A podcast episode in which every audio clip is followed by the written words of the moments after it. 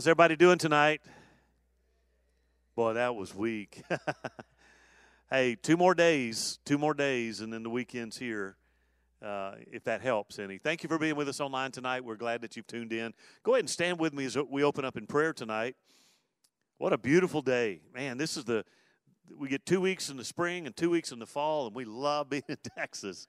Uh, but uh, what a beautiful day. Beautiful weather, temperature's great. This is perfect.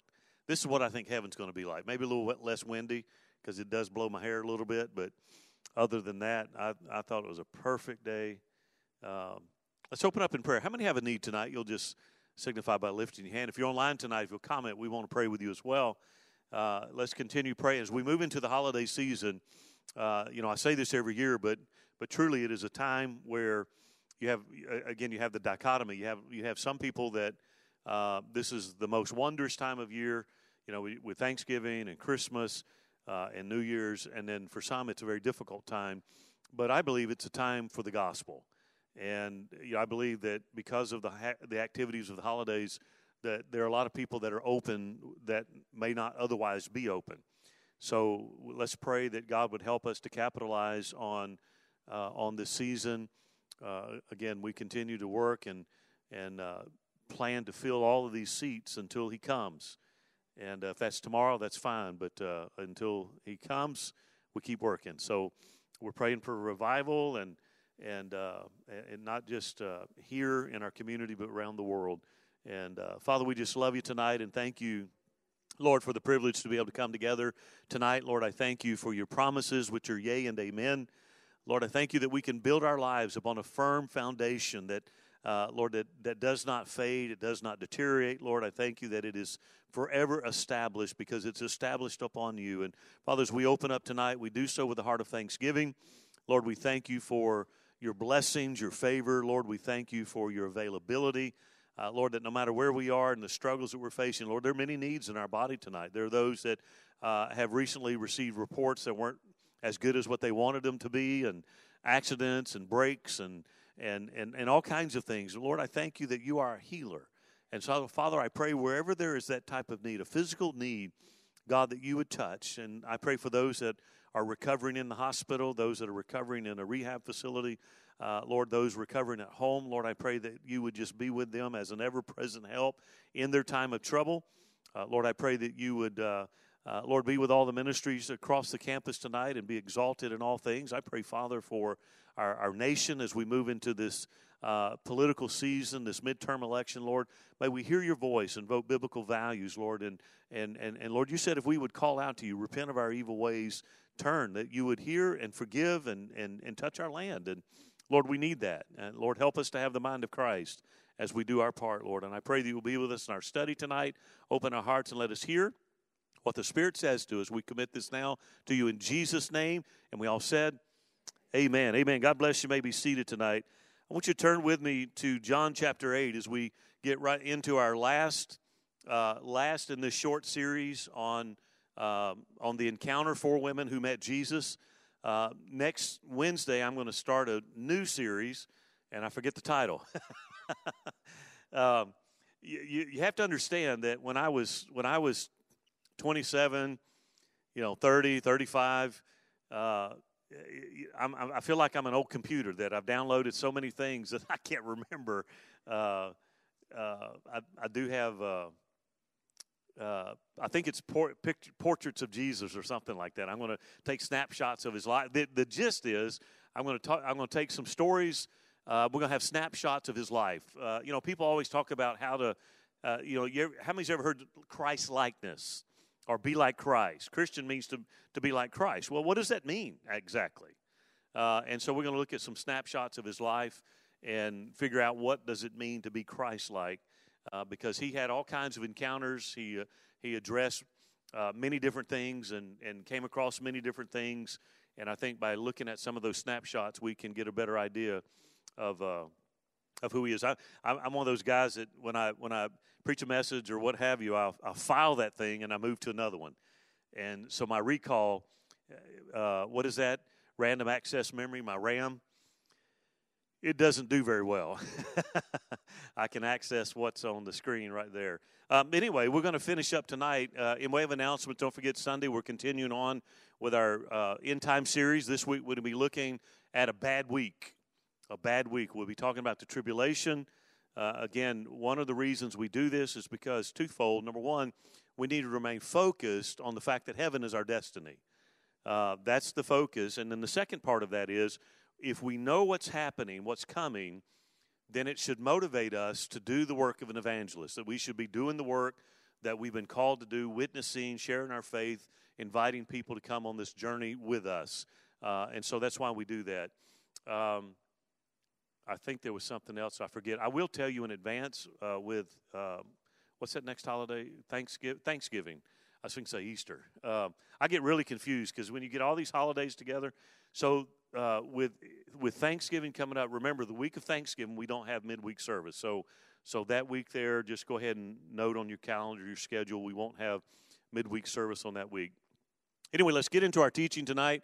Uh, four women who met Jesus tonight are going to be talk, uh, talking about no condemnation. No condemnation.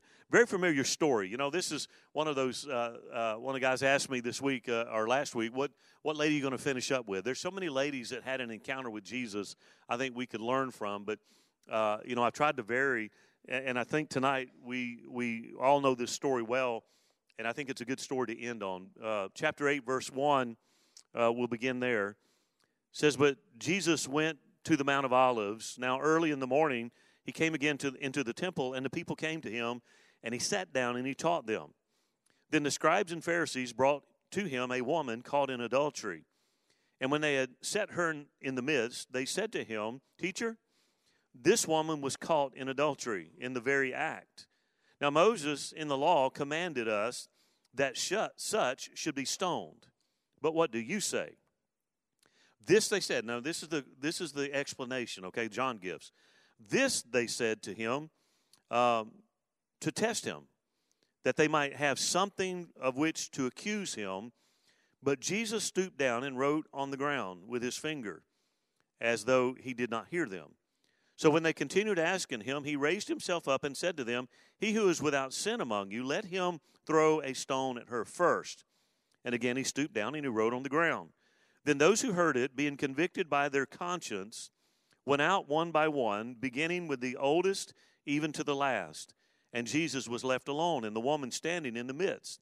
When Jesus had raised himself up, and he saw that no one uh, saw no one but the woman, he said to her, "Woman, where are those accusers of yours? Has no one condemned you?" She said, "No one, Lord." And Jesus said to her, Neither do I condemn you. Go and sin no more. May the Lord add his blessing to his word tonight. Now, again, th- this is a wonderful story. Uh, how many, how many's heard this story before?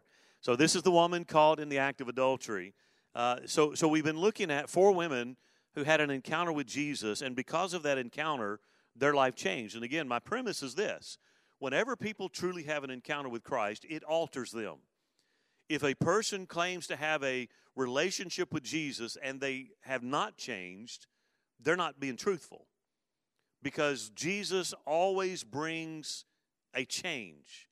Uh, again, Scripture is replete with all kinds of, of examples of people that have a true encounter. Now, I'm not saying they're, they're people that, does, that don't have a close encounter, okay, uh, of the divine kind. That'd be a good sermon title. Uh, I, you know, there are people that kind of get close, but that's not what we're talking about. We're talking about people who have a relationship, who actually enter into a relationship with Jesus, and they are altered. It changes them. There's evidence of being in a relationship with Christ or having been changed by Christ. And so tonight, we're going to look at a woman, at the woman caught in the act of adultery. Now, let me give you a little background of this story. This story play, takes place within the last six months of Jesus' ministry here on earth. So, so think about it. In the next six months, Jesus uh, is going to uh, complete his time here before he is, he's betrayed, crucified, buried, and resurrected. So within the last six months of his ministry, this story also occurs at the Feast of Tabernacles. Okay? Now, the Feast of Tabernacles, which that might be an interesting study. I don't know if I've ever taught on the feasts uh, of the Old Testament, but the Feast of the Tab- of Tabernacles, which basically was a feast in which they remembered how God had preserved them through the 40 years of wandering in the wilderness. Now, think about how miraculous that was. If you have maybe two and a half million people coming across the desert, that is, that is not sustainable. I mean, you, you, don't have, you don't have supply carts long enough, you don't have supplies and provisions uh, adequate enough to take care of that many people for 40 years, and yet God took care of them.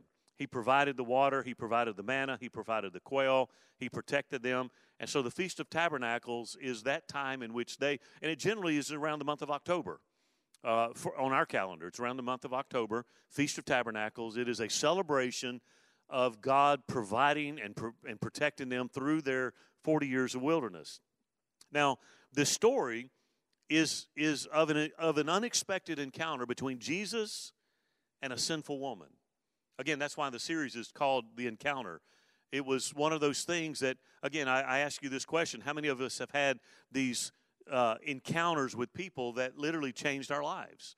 Maybe they spoke something into us. Maybe they gave us an example. Maybe we watched. I remember uh, years ago that uh, when we hired our first children's pastor, and uh, I had uh, before we had our children's pastor. So when kids camp would come along, you know, I, I loaded up the kids and I took them to camp. And uh, even then, I was thinking, I'm too old for this. so I've been thinking I'm too old for a long time. But anyway, uh, so we started talking about a uh, children's pastor, and I go to uh, take the kids to kids camp. And as I come onto our camp property there in Maypearl, um, I see this young lady uh, that is there at the camp, and the, she's kind of like the Pied Piper of kids. Kids followed her. They were, wherever she went, man, they followed her. And I was just intrigued by that. And I sat there for a long time just kind of observing, watching. I get a resume probably two or three weeks later from a, a, a person uh, inquiring about the position, and I called and uh, set up an interview for her to come in and, and interview for that position. And so I'm, again, I, I have no idea of, of, the, of the setup. And anyway, so when the time comes for the interview, she walks into the office, and it's the same lady who was at the camp with all those kids. And so she walked in, Amy Farley, that those of you know Amy. Uh, Amy, she walks in, and uh, we just kind of chit chat. I already made up my mind when I saw her, I was going to hire her. And uh, so we kind of talked, and it was kind of funny. She tells the story better than I do. We we kind of chit chat a little bit, and just kind of him hauled around. And I said, Well, hey, when can you start? And she said, I got it. And I looked at her and I said, Look, I saw you when you didn't know I saw you. I said, I, you know, there, to me, there, you know, a lot of people say that was a chance encounter. I don't believe that. I don't. I believe that God sets things up, and I don't believe that that was a, a chance encounter. We needed somebody, and man, what a phenomenal uh, individual she still is today. Uh, I, I, mean, I just was overwhelmed at how God brought that encounter. Listen, that's what the, these stories are all about. It's about an encounter. This is this is the unlikely encounter between Jesus and a sinful woman. Now, some people have actually called this story the story of the prodigal daughter. You know, you have the prodigal son. This is the story of the prodigal daughter. This story is well known. Uh, again, it's well known by believers, and it is also well known among non believers uh, because that's how powerful this story is. Artists have actually used this story as a basis for their sculptors or, or their sculptures and, uh, and, and the famous words that Jesus uttered in this story. Uh, so, as we unpack this story, I think it's worth noting, and I'll just say this, and I don't say it to confuse anybody, but I'm just, you know, I, I think honest disclosure I need to talk about. There are some scholars who question uh, about if this story should even be placed in the Bible. Uh, uh, or if it should be placed where it is in the Bible. And the reason for that is that most modern translations note that the entire story is absent from many of the old Greek manuscripts, uh, that it's not there. You know, some tra- some translators, in fact, uh, and translations, in fact, yours may even do that, have brackets around the story, kind of as a footnote, uh, just kind of indicating that this is not part of some of the original manuscripts. And uh, and and I think that uh, maybe some of the church fathers commented uh, uh, you know that they were they were they questioned the story. I, I, don't want to launch into the matters of textual criticism. That's not what this is all about. Uh, I, I, I kind of side with St. Augustine. St. Augustine put it like this, and he talked about this about 1600 years ago. he said that some copyists com- omitted the story because it seemed to make, here's what his opinion was it seemed to make Christ too lenient towards the sin of adultery. Again, you got to understand the culture back then and the context of what's going on. And, and so Augustine said that he felt like a lot of uh, scholars omitted this story because they felt like it made Jesus look a little bit soft. Um, and, and, and so we'll kind of unpack that a little bit. It's a powerful story because this story perfectly illustrates what John 1:17 tells us. And here's what it says. For the law was given through Moses, grace and truth came through Jesus Christ. That's important to remember, okay? And so we'll kind of unpack what that means. Uh, see, there's the dangers of the judgmental spirit uh, and the forgiving heart of Jesus. So you, in this story, you have the two. You have the law of Moses, and you have the grace of Christ. And, and that's, why, that's what makes this story so compelling.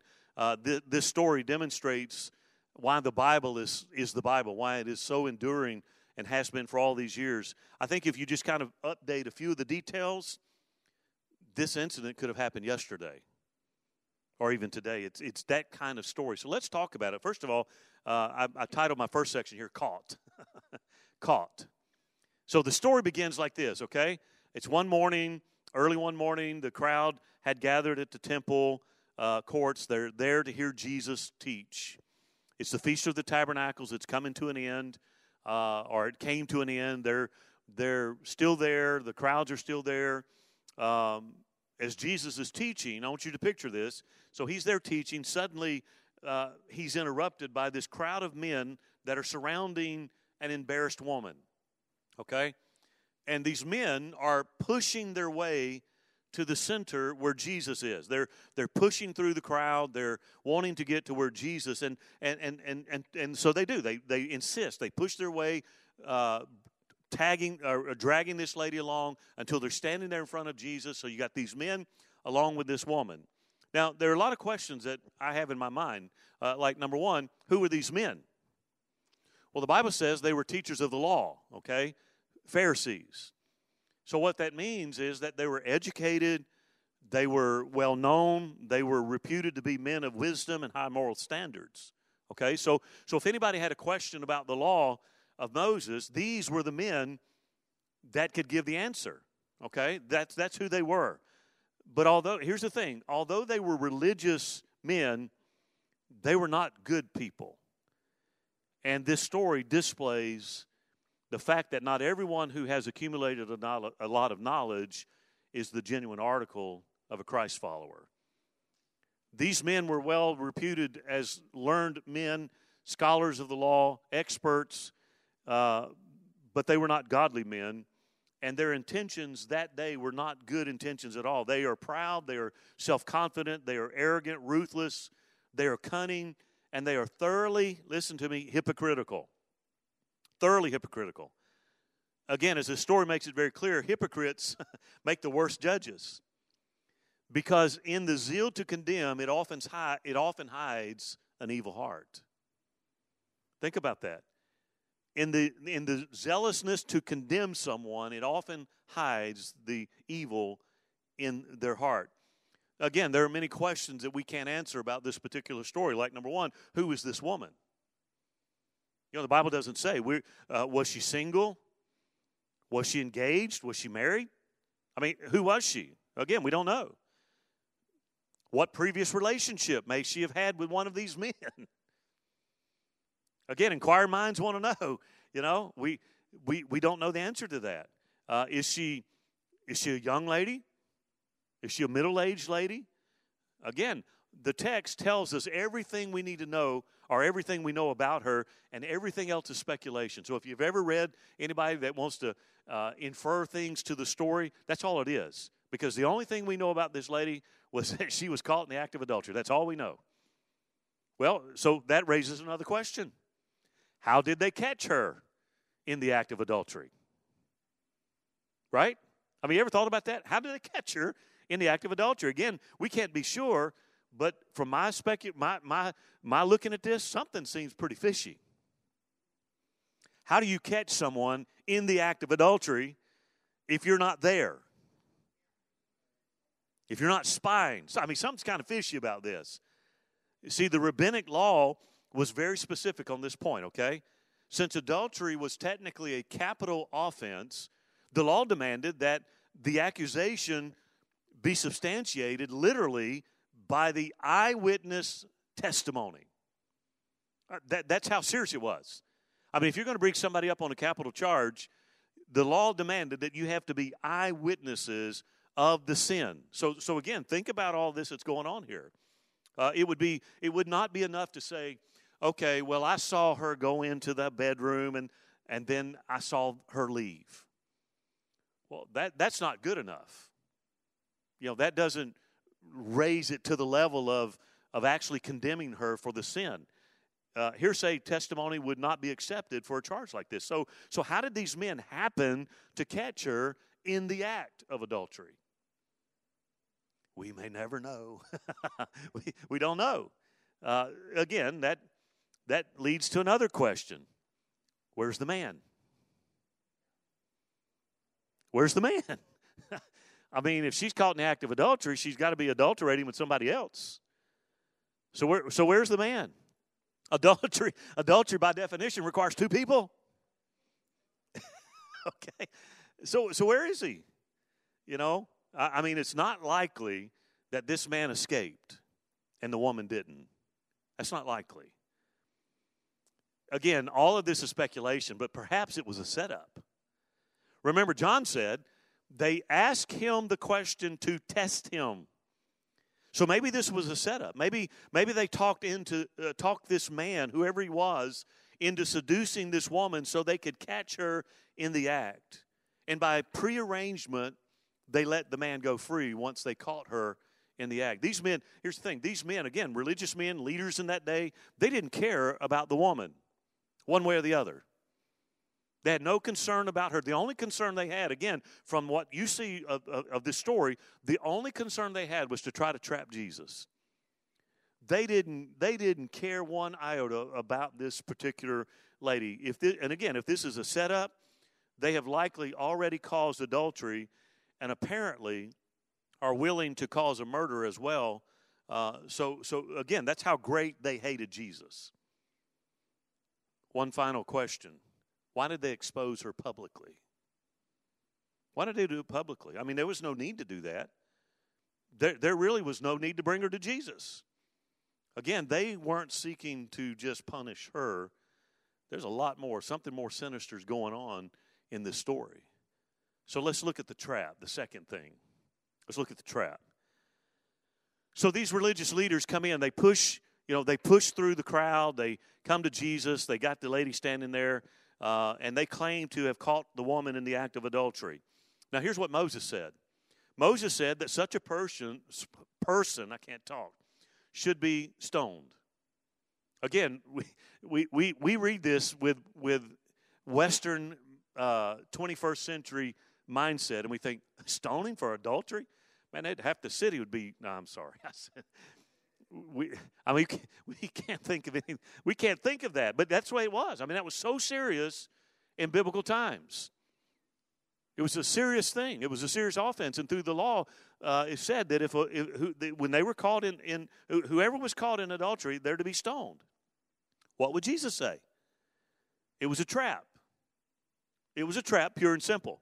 Now, again, to the Jews, adultery was a terrible sin. The rabbis taught that a man should take his own life rather than commit adultery, uh, idolatry, or murder. Again, that, that's the way they felt about it. If you're, if you're going to do that, you might as well just take your own life.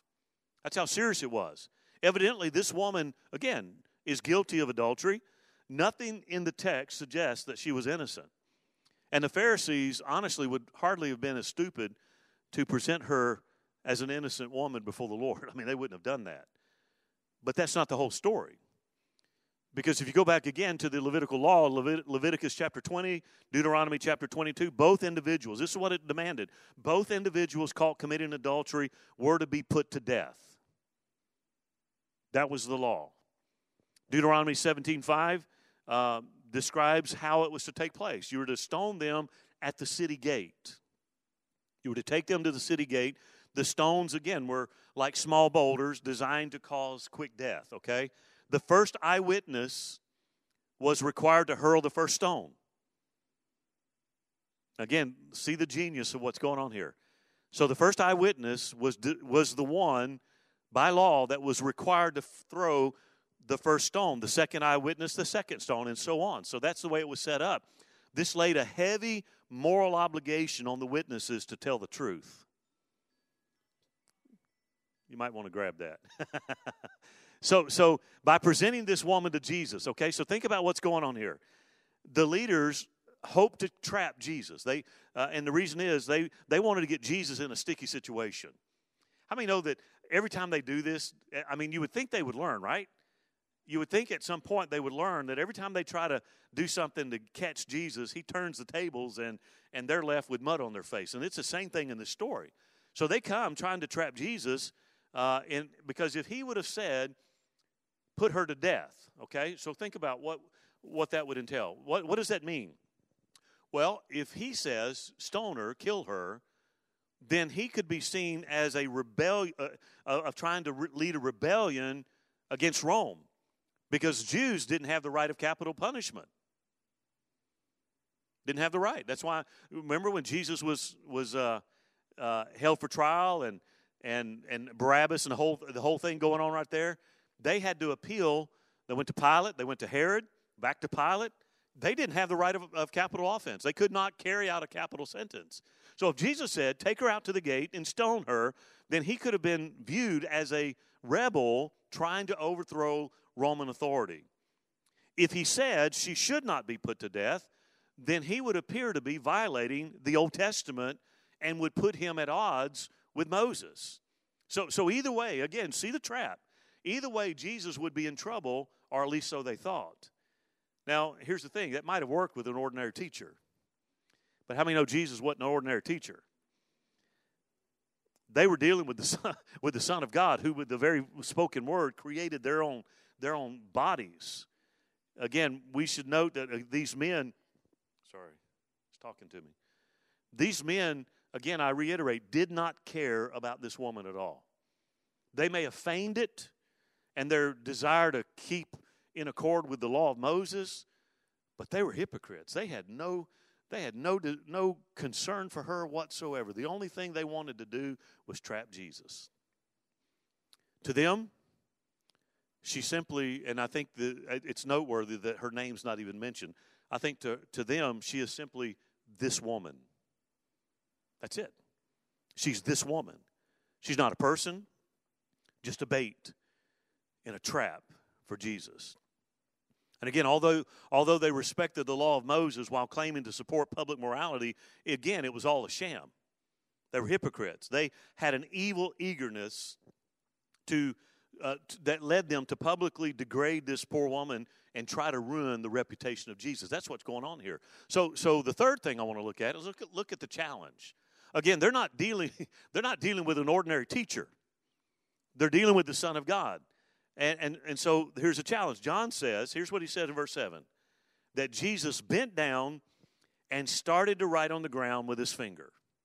Wouldn't you have loved to have been? How many of you have ever read through the Bible and wish you had a little more information? I'm there. When I when I read this story, man, I would like to be a fly on the wall. I wanted to see that. I mean, what did he write on the on the ground? And, and again, there's a lot of speculation. And again, I would say that's all it is it's speculation. If the Bible doesn't tell us, nobody else can tell us. But I find it very intriguing that when that was presented to him, that he stoops down and he starts writing on the in the dirt. Uh, what did Jesus write when he stooped twice to write with his finger? Well, I mean, again, evidently what he wrote was not crucial to the story, but it's been interesting. The word write literally could it actually could mean doodle, okay? It could mean doodle. So he could he could be drawing stick figures. I mean, we, we, we don't know.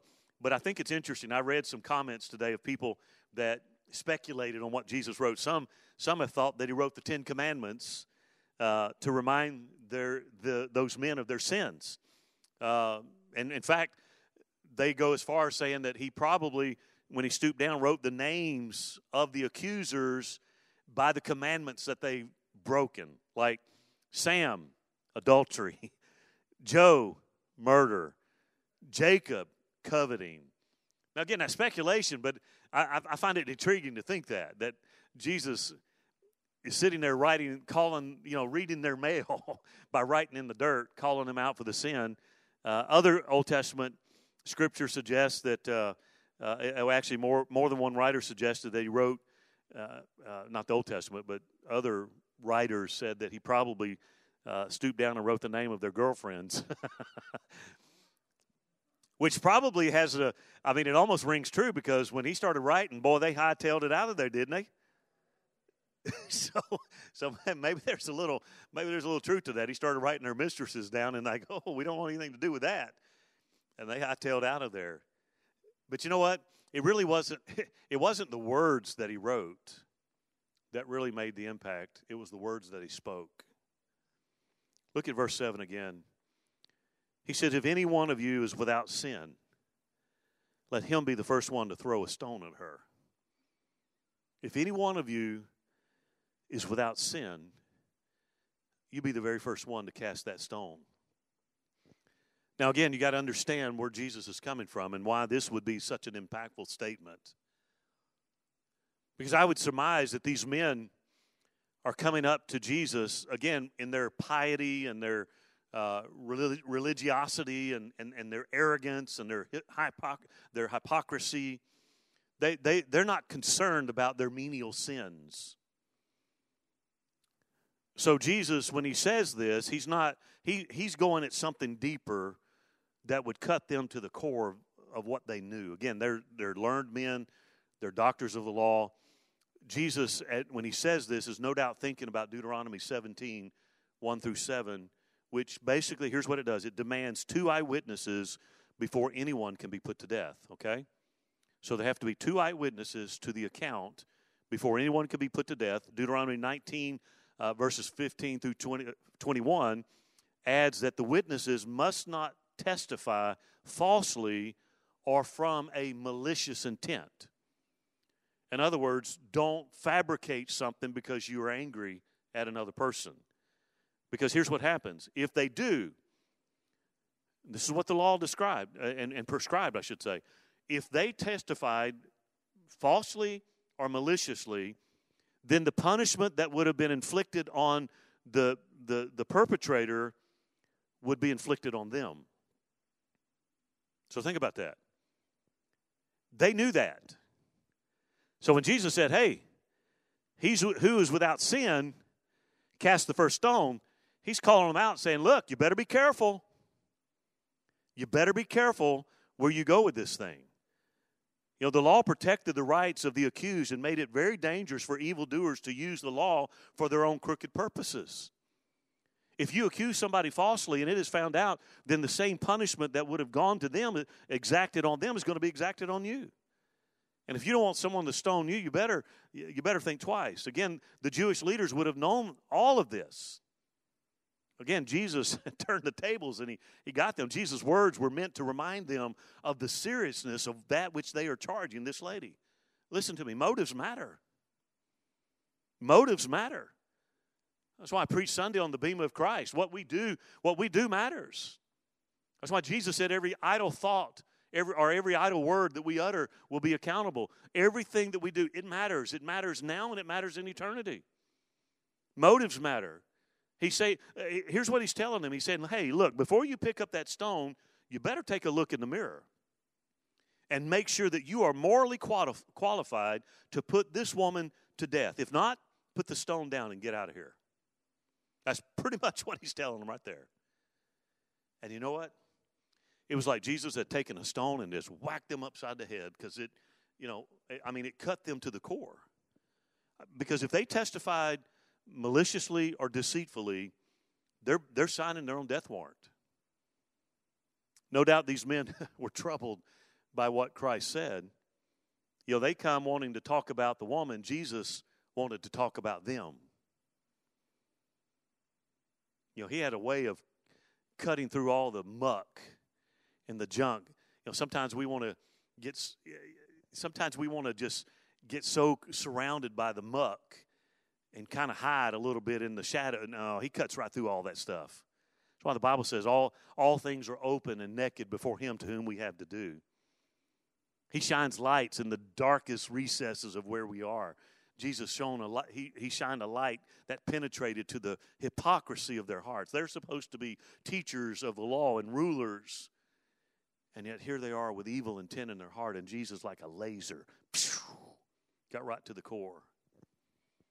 Jesus saw the woman's sin and he saw their hypocrisy. We have to be very careful about how we look at other people and how we judge people. I, I think it's, you know, one of the saddest commentaries on the church is how many how many times have we heard people say, "Well, I don't go to church anymore. Those people are too judgmental." We have no right to be judgmental. Now, listen, I'm, I'm not saying that we don't call out sin. I'm not saying that at all. You know, we've got to maintain, you know, the Bible says, without holiness, no man will see the Lord. You know, there are standards, but those standards are not condemning people, it's letting the Holy Spirit do the work that needs to be done. You know, we want people to conform to our idea of what they should be rather than let Jesus work on them to conform them to what He wants them to be. And that's why we have to be careful. Just have to be careful. We live in a different world. You know, different. Just again, I, I don't. I don't want to chase that rabbit. You understand what I'm talking about? We have to be careful about judging, sizing somebody up that comes in. You know, that's different, looks different. I welcome. I don't care who come. You know, and I think the church, and I have to brag a little bit, I think the church has been very welcoming to people. And, and, and again, I don't mean this in a degrading way. I, I, anybody remember years ago when we had Jeff Fenholt here? Some, nobody. It's been a long time ago. Jeff Fenholt. Jeff Fenholt was a lead singer for Black Sabbath for a little bit. Uh, he was the lead singer for Jesus Christ Superstar back in the 70s. Uh, anyway, he did a uh, concert here. It's been a long time ago. It probably was I would venture to say late 90s, I don't know. But back in the day, we had these big brown looking curtain drapes up here and uh, and he was he was cutting edge. In fact, I had some some people that kind of got upset with me because he had hair down to the middle of his back, uh, you know, and he wore trench coat and and uh, I mean he, he, just looked the part of a of, of a rocker, and uh, I remember the night of the concert. How, how do I want to say this? There were lots of people here that I didn't. There were people that had dog collars on. There were people that had spikes and things. I had, honestly, and I'm not. I'm not making. I, I just had not seen that before, and I didn't know there. You had goth type things in Cleveland. I didn't. I didn't know that, but they were in the church. And as he started singing, I mean, that night he gave the altar call, and and and we probably had 30 or so that responded to the altar and and that taught me a lesson right there don't ever don't ever set yourself up to judge anybody based on what they look like i remember that very vividly because one of the he, he, the music again it was that that type of concert the those curtains had been up since 1976 and so the vibration of the music actually I, I know what the veil looks like being torn from top to bottom because that curtain ripped from the from one corner down to the bottom and fell. uh, but again, I, I would say, be careful. Jesus saw her sin and their hypocrisy. Compared to them, she looked almost innocent. Their sin was far, greater. Let me just say this because it couched in it was couched in terms of, of religious talk religious talk. In, in, the end, there was more hope for this woman found in adultery than it was for these conniving Pharisees. Having been caught in the act of adultery, she was closer to the kingdom than they were. If you look at it, she doesn't deny their sin, they don't admit they have any. Big difference. They were so occupied or convinced, excuse me, they were so convinced that they, uh, or, or, excuse me, they were so convicted, not convinced. They were so convicted by what Jesus said. You know what they did? They started disappearing one by one. Maybe the oldest one left first because he had more sin to account for. But when Jesus spoke, it was like a laser that went to the core of who they were. And they all dropped their stones and began to walk away. They knew they were not innocent. And they knew that they could not meet the standard that Jesus had just laid out according to the law of Moses. They wanted to trap him. He ended up trapping them, exposed by his moral purity and their raw hypocrisy. Next thing about this story is let, us look at the pardon. The pardon. Notice how Jesus now addresses the woman, and I think there's a contrast in how he deals with her. First of all, he faces her. He straightens up, he faces her, and then he questioned her Woman, where are your accusers? And she doesn't have any. And then he forgave her. He said, Neither do I condemn you. And then he challenged her Go and sin no more. That's it. Go now. And, and basically, today's English, he would say, Go now and leave your life of sin. That's it. That's what he would say. You've committed adultery, but you know what? There's more to your life than the, than the sin. It's kind of like what I said Sunday. We can't be identified with what we used to be. My identity's not wrapped up in what I've done. He's telling this lady, look, there's more to your life than, than your previous sin. You can, you can be much more than what you have been. You can turn from your sin once and for all. You can have a brand new life. Just sin no more and walk away. It's ironic that Jesus was the only one qualified to throw a stone, and he didn't. He didn't. Again, the law required two witnesses for death, and after all, it, it wasn't uh, Jesus who brought the accusation against her in the first place. And since the witnesses had disappeared, the charges were dismissed. The woman is now free. But again, there's a lot more to that than just what we read in that story because there's a lot more to just uh, just summarily dismissing the charges.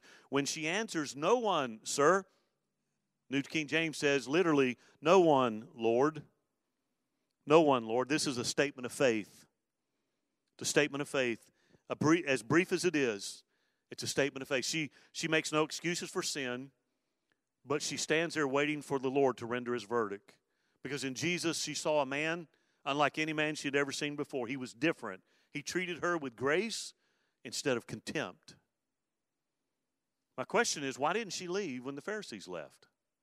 You ever thought about that? While Jesus was doodling, those guys probably were distracted from her and watching Jesus do his little doodle. Why didn't she leave? Why didn't she run? Why didn't she run away when they started peeling off one by one? Why didn't she go with them? I think the answer is obvious. She knew she was a sinner, and she didn't try to hide it. She didn't try to hide it. He, her sin had already been exposed. Now she's trusting this man in front of her to forgive. That's what's going on. Again, as a side note, many uh, we may be tempted to think that the man, whoever he was, got away with sin. Don't think that because he didn't. You don't think that she that he was lucky that he got away and wasn't exposed and she was unlucky. That's not it at all. God saw it. God saw it. His, his guilt would be with him forever. If it was a if it was a premeditated plan, that would haunt him the rest of his life. It would be guilt for the rest of his life. He would it would follow him. And and and and really she wasn't so lucky in the end, unlucky in the end, right? Because she had her sins forgiven and was released to go and sin no more. She met Jesus, he transformed her life. Meanwhile, the man, whoever he was and wherever he was, is still mired in sin unless he came clean. He would have been better off being exposed, brought out with this woman caught in the act of adultery to face Jesus than to hide his sin and to expect to live happily ever after. Again, as I bring this story to a close tonight, all of us are like this woman, in a sense. We're truly guilty in the eyes of a holy God. We've all sinned and come short of the glory of God. We're caught by the justice of God. We all deserve death. And the thing is, we are helpless and unable to change our own condition. We can't. We're doomed unless somebody has mercy on us, unless somebody shows us grace. We can't buy our way out of trouble. Listen, today, money talks. Mine says buy, but money, money talks. You know, what's the golden rule? He who has the gold makes the rules. Listen, there are people that could get away with a lot of things if they have a lot of money. But you know what? When it comes to spiritual matters, money doesn't help you one bit. You can't buy your way out of your condition. We are condemned by our conscience, condemned by our, our moral guilt, condemned by others. Listen, if people knew us better, you ever thought about this? If people knew us better, they would condemn us more than they do. They don't know half of it. But that's where the gospel is so powerful. So powerful. Just when we're about to be condemned, Jesus steps up and he rescues us. Just when sin, we're about to be undone. I love, I love amazing grace. Because we were all wretches. We were all wretches. But we see now and we're saved now. You know, I, some people may have grumbled that day, her sin should be paid for. I did a sermon one time on why it's important. Why did Jesus have to die? Well, the the important sin has to be atoned for. I mean, we live in a we live in a society, you know, perverted as though it may be justice. Justice demands that a guilty party pays. It has always been like that. Every civilized society of mankind has always had a system whereby the wrongdoers always pay for their wrongdoing. It's no different in the spiritual kingdom. Wrongdoing has to be atoned for. And people would look at this story and say, well, I mean, she got off. Again, that's why you can understand why maybe some of the, uh, the commentators and scholars would not want this story there because it makes Jesus look a little bit weak. But really, does it? They want to demand that her sin, she should have paid for her sin. Well, the thing is, it was. Jesus paid for her sin on a Roman cross outside of the city walls not too many days after this. When Jesus said, Neither do I condemn you, what he meant was this I don't condemn you because one day soon I'll be condemned for you.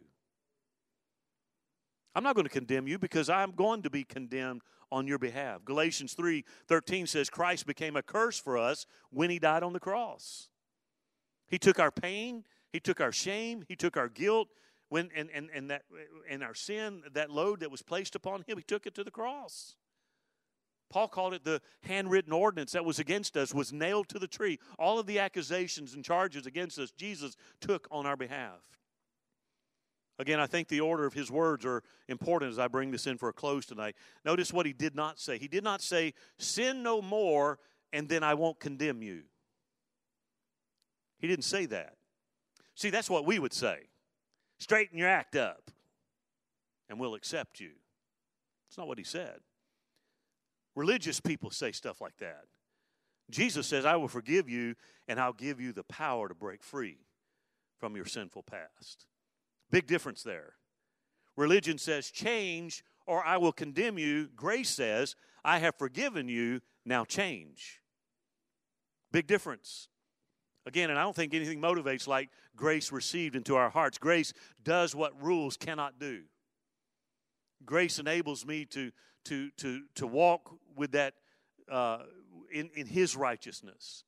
Grace enables me to love the unlovable, to do the impossible. Grace is the motivator that changes us. Listen, let, again, lest anyone thinks adultery doesn't matter, Jesus never once plays this down. Never once.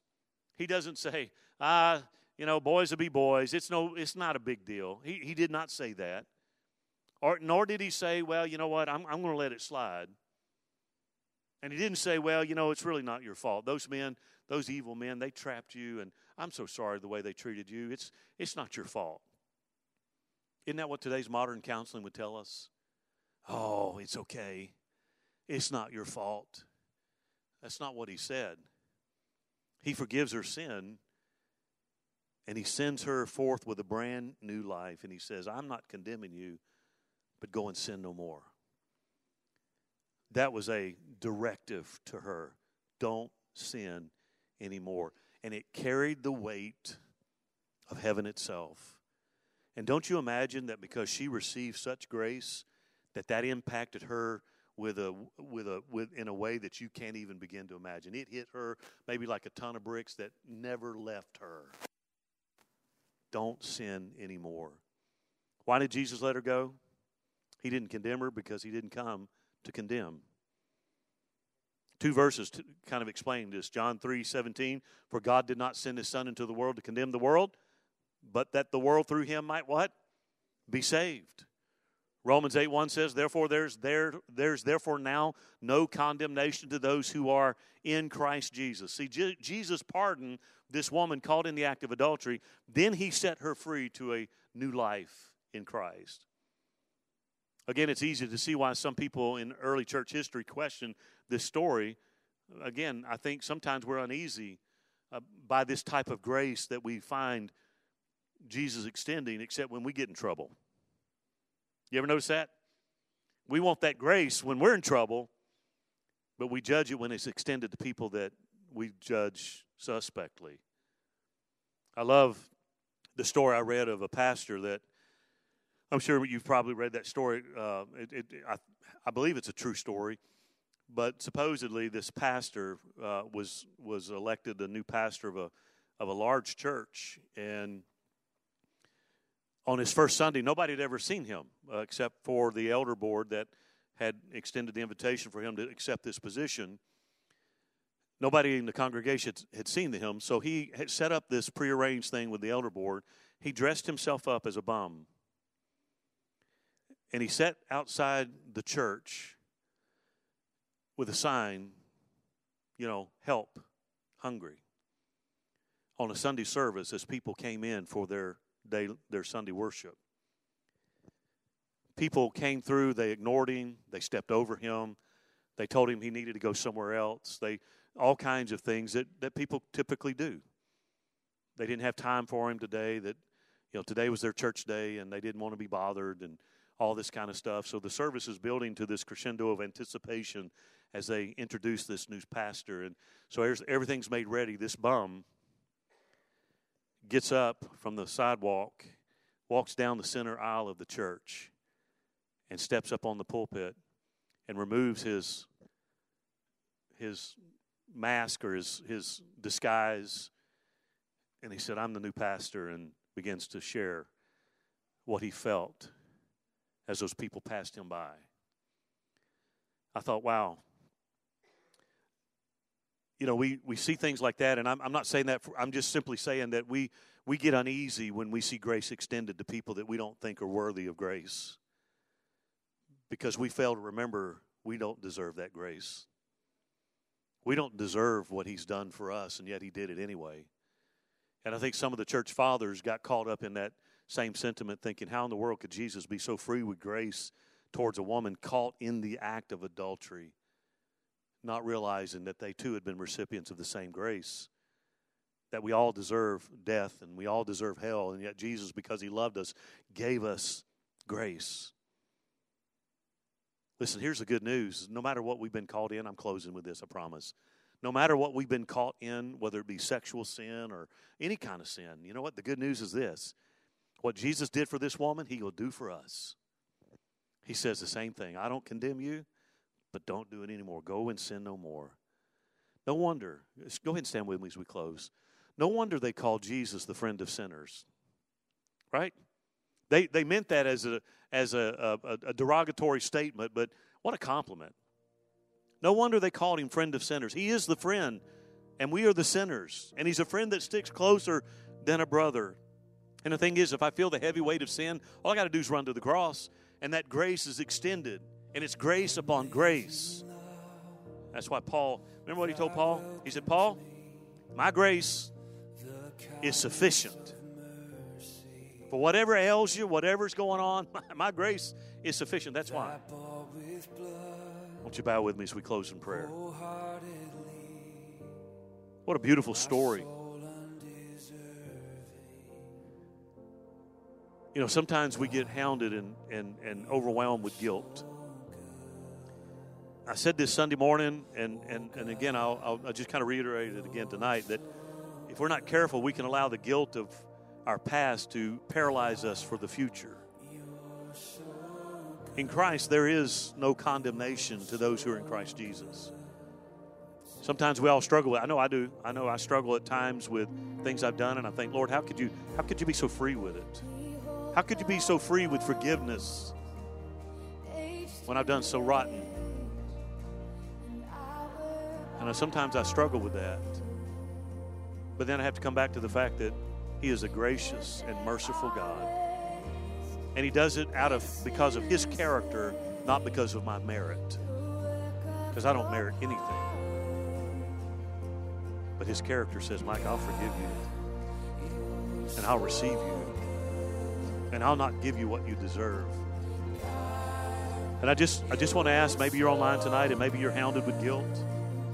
Maybe there's some things in your life that are kind of chaotic right now and kind of topsy turvy, and you struggle from time to time. I, I, I, just want to pray for you, and I want you to be reminded that His grace is sufficient for whatever is going on. If you're here tonight, say, Pastor, I need I, I, need prayer tonight. I need to hear that that His grace is sufficient. Just lift your hand right right back down. Amen. Amen. If you're online tonight, if you'll comment, I want to pray with you as well. Listen, His grace is sufficient wherever you are, whatever you're dealing with, whatever's going on in your life, Jesus is the answer. Father, right now, in the name of Jesus, I do love you with all of my heart, and I thank you for your faithfulness. Lord, I thank you that you are the rock on which we build our lives, stable and solid.